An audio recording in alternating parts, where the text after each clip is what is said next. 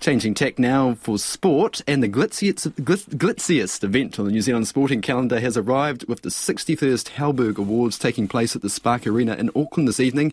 30 finalists across six categories have been nominated for their stellar sporting performances over the past 12 months. Joining me now is sports reporter Jonty Dine. Jonty, who's in the running this year? Yeah, no, we've got a, a pretty supreme field of athletes uh, up for the awards this year, starting with sportswomen. Uh, finalists include snow, snowboarder Zoi Sadowski Synnott. She's, of course, last year's supreme winner. We have kayaker Dame Lisa Carrington. She needs little introduction. Also, Erika Fairweather uh, motocross rider Courtney Duncan, and cyclist Ellesse Andrews. In the sportsmen, uh, squash player Paul Coll, who of course won the US Open, cyclist Aaron Gate and golfer Ryan Fox, World Rugby Player of the Year Ardie Savea, and racing driver Shane Van Gisbergen.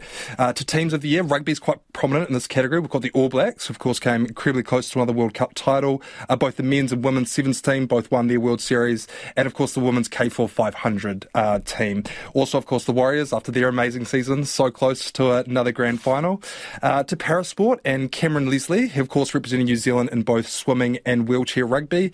And we've got two paracyclists, Nicole Murray and Anna Taylor, as well as world shot putter Lisa Adams. Uh, now, one of the ex- most exciting categories is, of course, Sports Moment of the Year, voted for by the public, and we've got some crackers in this one. Uh, All Blacks, All Blacks Sam Whitelock, his clutch turnover against Ireland in that quarter final. The Black Caps won one test one run test win over England at the Basin.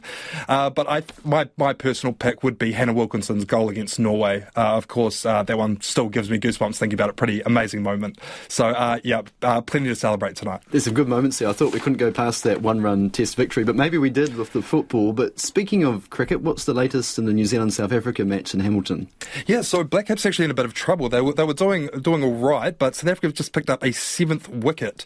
Uh, New Zealand lost Ravindra, Glenn Phillips, Tom Blundell, and uh, Will Young all in the last hour, and are still about 80 runs behind. Actually, eight down now. New Zealand, 172 eight. for eight. Thank you for that.